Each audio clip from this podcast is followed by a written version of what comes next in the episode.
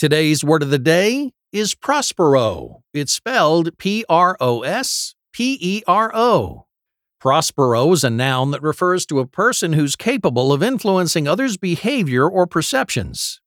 Our word of the day gets its origin from the William Shakespeare play The Tempest.